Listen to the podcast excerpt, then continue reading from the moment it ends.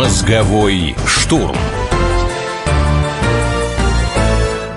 Здравствуйте, в эфире радио «Комсомольская правда», программа «Мозговой штурм». Я Екатерина Шевцова. Еще раз хочу напомнить, наша программа дискуссионная. Наши эксперты могут спорить, могут соглашаться, могут выдвигать свои версии. А, темой программы может быть э, все, что происходит, что беспокоит нас в союзном государстве. И политика, и экономика, и спорт, интеграционные процессы. Самое главное, что все вопросы и темы касаются того, что происходит в России и в Беларуси. Итак, тема у нас сегодня вот какая. Новый этап развития союзного государства, 2022 год. Будет ли нам легче вместе противостоять санкциям? Или нас ждет все-таки, к сожалению, тяжелый год, непростой год?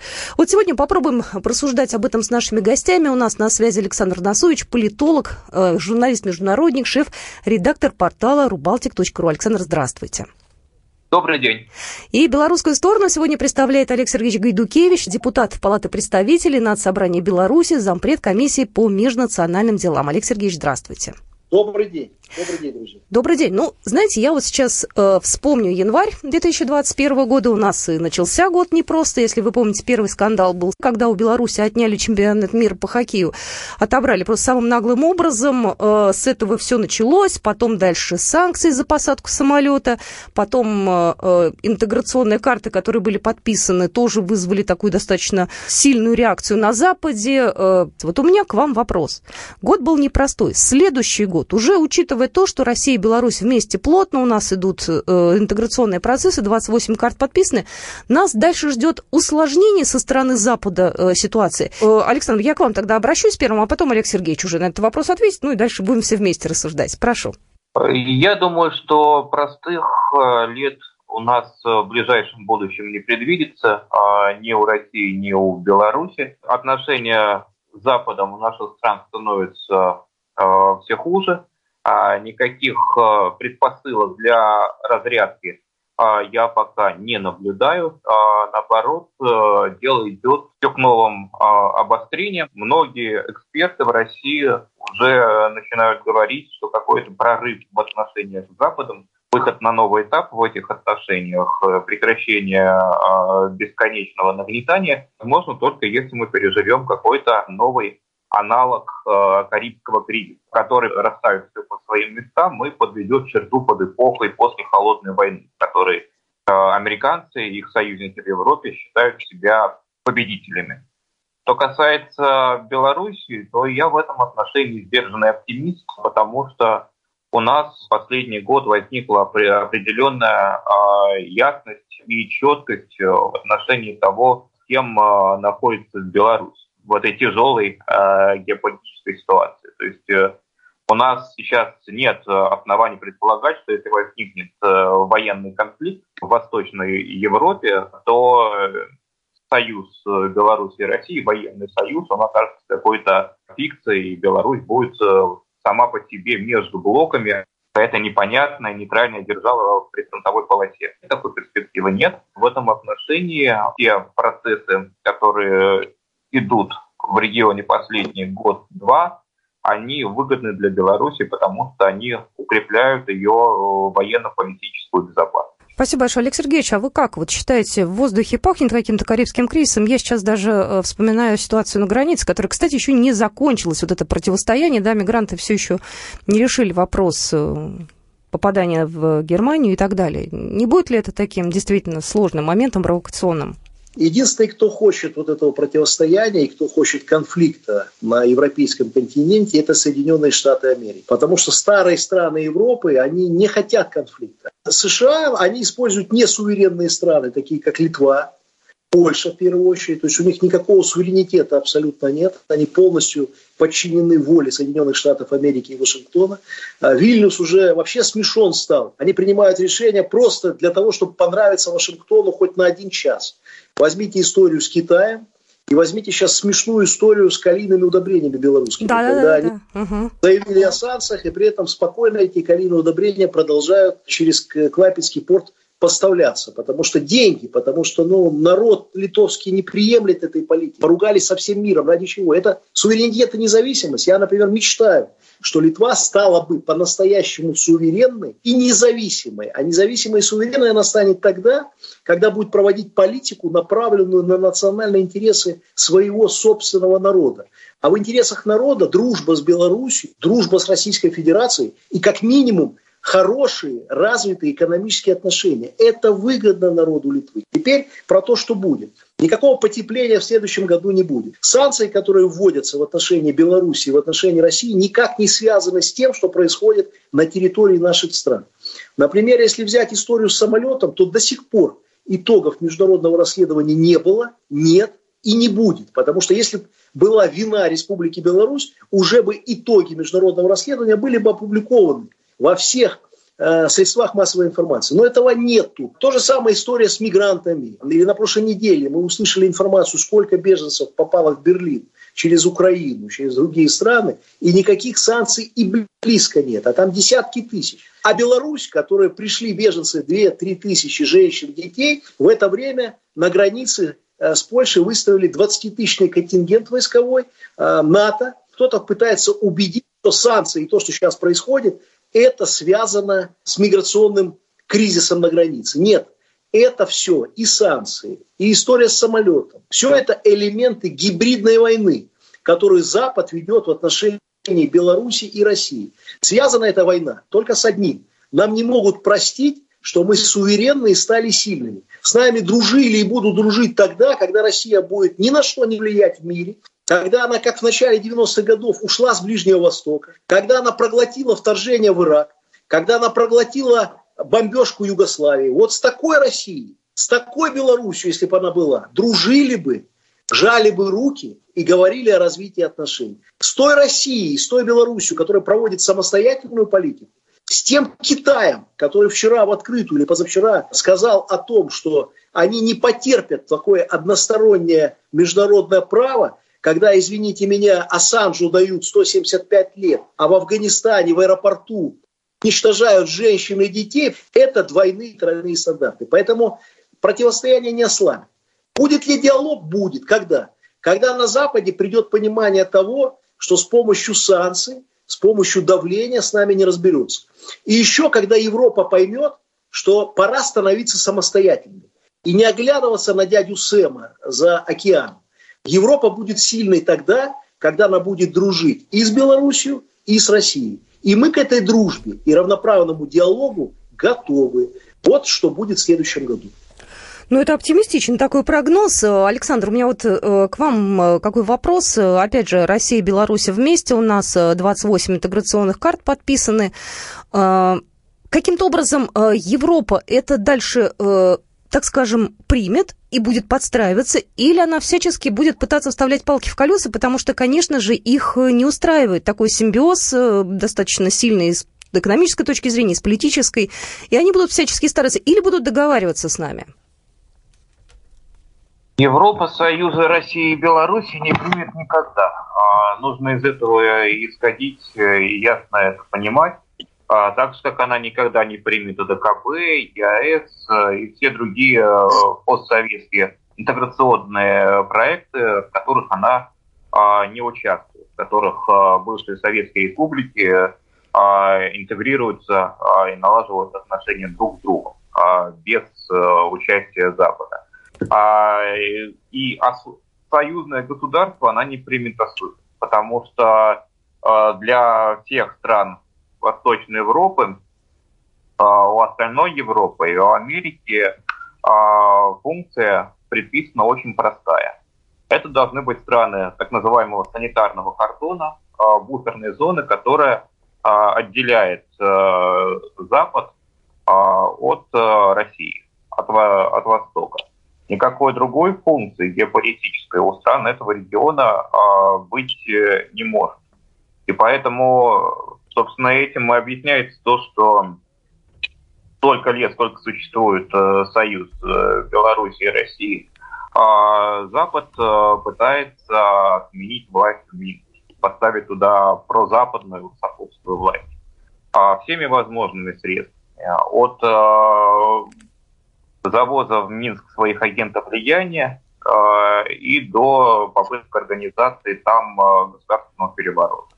Сколько было таких попыток? Ну, я лично минимум 8 за эти четверть века насчитываю, но, возможно, скорее всего, и больше.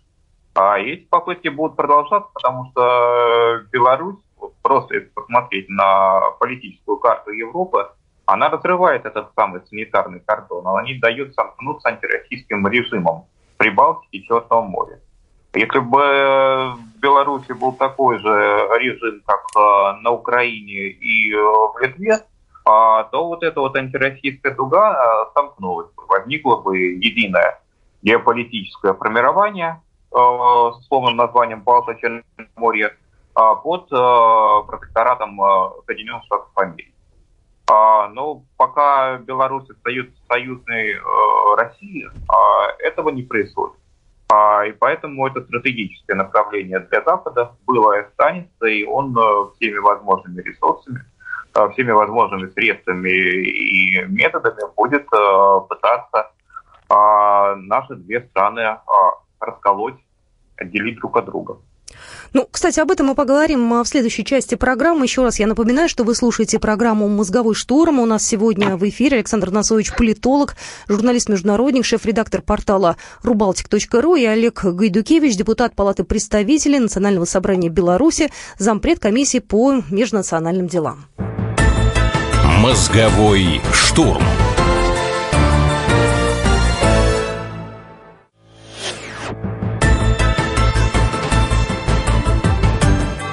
Мозговой штурм. Еще раз я всех приветствую. Мы продолжаем программу «Мозговой штурм». Меня зовут Екатерина Шевцова. Гости нашей сегодняшней программы Александр Носович, политолог, журналист-международник, шеф-редактор портала рубалтик.ру и Олег Гайдукевич, депутат Палаты представителей Нацсобрания Беларуси, зампред комиссии по межнациональным делам. Э, в прошлой части программы мы говорили о том, что Европа будет всячески стараться расколоть э, наш союз России и Беларуси. Олег Сергеевич, скажите, пожалуйста, а как вообще белорусы настроены на нашу такую вот э, трансформацию информацию очередную. То есть вот мы, мы, мы прекрасно знаем про Александра Лукашенко, про политиков, это мы все понимаем. А обычные люди, они как вообще все это воспринимают? Что они говорят? Потому что их, извините, белорусов штормил за эти два года. Ого, как, да, и испытывали на прочность. Что они говорят? Что они вообще думают? Э, вы знаете, абсолютное большинство белорусов хочет мирного, спокойного развития страны. У нас в стране разные политические взгляды. А то, что произошло в 2020 году, мы не позволили, как на Украине, меньшинству диктовать волю всему большинству народа. Мы не позволили развалить страну, мы не позволили, чтобы страна перешла под внешнее управление. А мы прекрасно понимаем, что когда Запад так стал переживать о выборах в 2020 году белорусских, когда он стал так активно финансировать Тихановскую и других беглых оппозиционеров, ну давайте скажем правду, делает тут это не из-за переживаний за нас. Мы их абсолютно не интересуем, какие у нас выборы. Это геополитический полигон. Это путь к России. И задача была одна – развернуть Беларусь на 180 градусов от Российской Федерации. Разрушить союзное государство. И если бы Лукашенко когда-нибудь сказал, я хочу в НАТО, я хочу в Европейский Союз, я выйду с ОДКБ, все бы выборы здесь в Беларуси признали. Угу. Страну развалили, а выборы бы признали и сказали, что это самые демократические выборы в мире. Поэтому э, а настроение у людей, настроение у людей, настроение у людей, абсолютное большинство всегда хотело союза с Российской Федерацией. У нас есть разница в том, каким видят люди этот союз. Кто-то больше хочет только экономических отношений, но развитых. Кто-то хочет политической больше углубленной интеграции. Кто-то хочет э, гуманитарных больше связей. Кто-то видит союз э, в одном ну, вот, проекте интеграционном, кто-то в другом. Но большинство белорусов видит себя, свою страну независимую, суверенную, в союзе с Российской Федерацией и убеждены в том, что этот союз укрепляет государственность и Беларуси, и России. Ну, кстати, этот год действительно был очень важным для союзного государства. Если вы помните, 4 ноября произошло главное такое событие знаковое. Президенты России и Беларуси а, в ходе заседания Высшего Госсовета подписали 28 интеграционных карт. Сейчас небольшой справки. А, наши слушатели так тезисно узнают, что это за программы и кого они касаются а, прямо сейчас. Из утвержденных 28 интеграционных программ остановимся подробнее на наиболее значимых. До 1 декабря 2023 года государства подпишут соглашение о едином рынке газа. Пока же зафиксировано, что цена на газ для Беларуси до 2022 года сохранится на прежнем уровне – 128,5 долларов за тысячу кубометров без индексации на инфляцию. Это в 7-8 раз ниже, чем газ сейчас стоит на спотовом рынке в Европе. Согласно другому пункту, будет объединен рынок нефти нефти и нефтепродуктов, а также электроэнергии. Среди программ есть много таких, которые посвящены торговле, гармонизация таможенного законодательства, интеграция систем маркировки, единая аграрная политика, а также единые правила доступа к госзаказу. То есть белорусские компании смогут подавать заявки на участие в тендерах, начиная от ремонта дорог и заканчивая поставкой продуктов для питания в школах. Будет также интеграция платежных систем, платежных карт и быстрых платежей. Единую валюту вводить пока не будут. Еще один важный момент – принятие общей военной доктрины союзного государства. Детали ее не приводятся, но Александр Лукашенко несколько раз повторил, что юго-западная граница теперь надежно защищена. И, Александр, у меня к вам вопрос. Э, вот эти 28 э, союзных программ, насколько все это стабильно? Потому что одно дело, когда договоренность, а другое дело, когда меняется законодательство. Да, все-таки люди уже живут немножко по-другому, и это будет очень трудно разорвать. Насколько все это действительно нас усиливает сейчас? Самая э, важная и самая эффективная сфера нашего союзного взаимодействия – это силовая сфера. Вот в отношениях между военными, в отношениях между спецслужбами – у нас э, союзное государство э, работает практически идеально. Экономика и сфера стратегической коммуникации, средства массовой информации – это та сфера, где проблем э, значительно больше. Работа над этими союзными программами, ранее известными как дорожная карта, вот те три года работы, э, которые, которые велись, они это исчерпывающе показали. Были очень тяжелые переговоры, было очень много противоречий по поводу этих а, дорожных карт. То, что они все-таки в итоге были подписаны, это такое подведение черты, призванное продемонстрировать то, что в конечном счете мы и в экономике, и в каких-то по каким-то бизнес-проектам тоже умеем а, договариваться. В этом для меня главный результат подписания этих а, союзных программ. Олег Сергеевич, скажите, пожалуйста, э, опять же, если мы сейчас э, поиграем немножко в предсказатели, как вы думаете, вот э, после Нового года, в ближайшие три месяца, ожидают ли какие-то провокации союзное государство? Потому что вы вспомнили Украину, 2014 год, ведь тогда же все было сплошной провокацией. И самолет Боинг, который тогда тоже был сбит, и до сих пор расследование не было таким для нас прозрачным, нас никто не слышал. Что-то, не дай бог, конечно же, возможно, возможное будет или нет? То есть мы как-то к этому готовимся, как вы думаете, союзное государство все-таки? Вот? Конечно, будут провокации, потому что открытого военного столкновения, конечно, все боятся, потому что э, армия российская и союзного государства на 10 лет опережает потенциал НАТО. А если брать сам блок НАТО, то кроме Соединенных Штатов и Турции, воевать некому. Какая Европа воины? Ну, это смешно. Это в Прибалтике, извините, пожалуйста, да. на прокат танк брали, я помню, да? Да, там поет, да и там все разбегутся, как, давайте бы говорить правду, какие там европейцы его сытая, это разбалованная Европа, министры вооруженных сил в некоторых странах, не буду называть, девочки, которые там всю жизнь сидели в генштабе, они сейчас рассказывают что-то о военной, э, о военной доктрине. Смешно это смотреть все и слушать. Они там ружье не видели никогда. Но провокации будут, и они не прекращаются каждый месяц. Возьмите самолет, возьмите беженцев, возьмите сейчас ситуацию на границе России с Украиной. Это же одна большая провокация. Попытки разместить и размещение уже военного контингента прямо у нас на границе, это не провокация, это же попытка спровоцировать на что-то. Поэтому мы сейчас должны это прекрасно понимать с учетом еще тех политических событий, например, которые будут в Беларуси и России. Они каждую выборную кампанию, каждую политическую кампанию используют как возможность для какой-то провокации.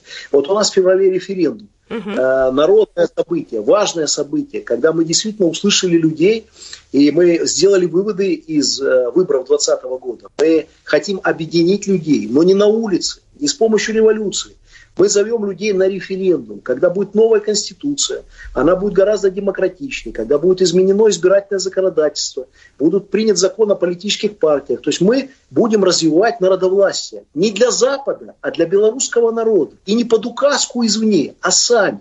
И, конечно же, будут попытки это э, событие сорвать любыми способами, начиная от непризнания заранее. Помните выборы в Госдуму в России? Я был там наблюдателем, как депутат парламента собрания. Мы еще не приехали на выборы, а Запад мы приехали с Толстым, зампредседателя Госдумы, смеялись, уже заключение было о том, что выборы в Госдуму не демократичны. Ну где это видно? Какой стране мира? И то же самое будет по референдуму. Он еще не начался. Еще участковой комиссии не сформированы. Уже на Западе говорят, что он нелегитимен. Поэтому провокации будут. Но я не хочу сейчас э, такие оптимистичные слишком прогнозы давать. Надо ко всему быть готовыми. Но я просто хочу одну вещь отметить, от которой невозможно откреститься. У нас очень сильные спецслужбы и в России, и в Беларуси. У нас достаточно сильная система власти. Беларусь доказала это в 2020 году. Поверьте, те силы, которые бросили на э, физическую смену, уличную смену власти в Беларуси, они были огромные. И ничего не получилось. И, конечно, это очень злит сейчас на Западе. Очень злит. От этого и санкции. Они не могут нам простить то, что сказал в начале программы, что мы стали самостоятельными и сильными. Но есть еще один плюс. Большинство народа Европы не власть. Они это все понимают и хотят нормальных отношений. Вы думаете, хоть один поляк хочет воевать? Или хоть один литовец? Я был в Вильнюсе, я был э, в Латвии, в Эстонии. Они хотят дружить, торговать и ждут туристов с Беларуси и России, чтобы они деньги там тратили. Поэтому э, здесь еще есть такой элемент – Э, без зубости европейских элит. То есть они много говорят, а реальных рычагов на влияние ситуации в наших странах и в Китае, и в России, и в Беларуси у них нет на самом деле. Они очень ограничены. Мир – это не Европа. Мир очень большой и многообразный. Посмотрите, что сейчас в Ливии происходит, что происходит в Африке, что происходит в других континентах. Поэтому я э, уверен, что никто нас не сломит, если мы сами себя не сломаем. Поэтому нам больше надо уделять э, времени себе – заниматься тем, чтобы наши народы жили лучше, заниматься экономикой, заниматься тем, чтобы во время этих санкций мы научились делать все сами. Не только сельское хозяйство, где мы подняли действительно ситуацию и по мясу, и по молоку, но и штаны, чтобы больше в Европе не покупали, ботинки. Научились наконец-то все это делать самостоятельно, чтобы нам не пришлось потом от кого-то зависеть. И возможности у нас для этого есть. И ресурсы, и умы, и территория огромная. Все мы можем вместе сделать. Вот я так считаю. Спасибо вам огромное. Мне э, жаль, конечно, что мы ограничены во времени, но мы в следующем году обязательно встретимся э, в наших программах. Э, у нас будут новые темы для разговора. Дай бог, чтобы они все были мирные. И я желаю нам всем и вам, дорогие наши эксперты, счастья, спокойствия, ну и, в общем-то, спокойного Нового года. Спасибо большое. Напомню, Александр Носович сегодня у нас был на связи, политолог, журналист-международник, шеф-редактор портала рубалтик.ру и Олег Сергеевич Гайдукевич, Юрьевич, депутат Палаты представителей Нацсобрания Беларуси, зампред комиссии по межнациональным делам. Спасибо огромное. Программа произведена по заказу телерадиовещательной организации Союзного государства. Мозговой штурм.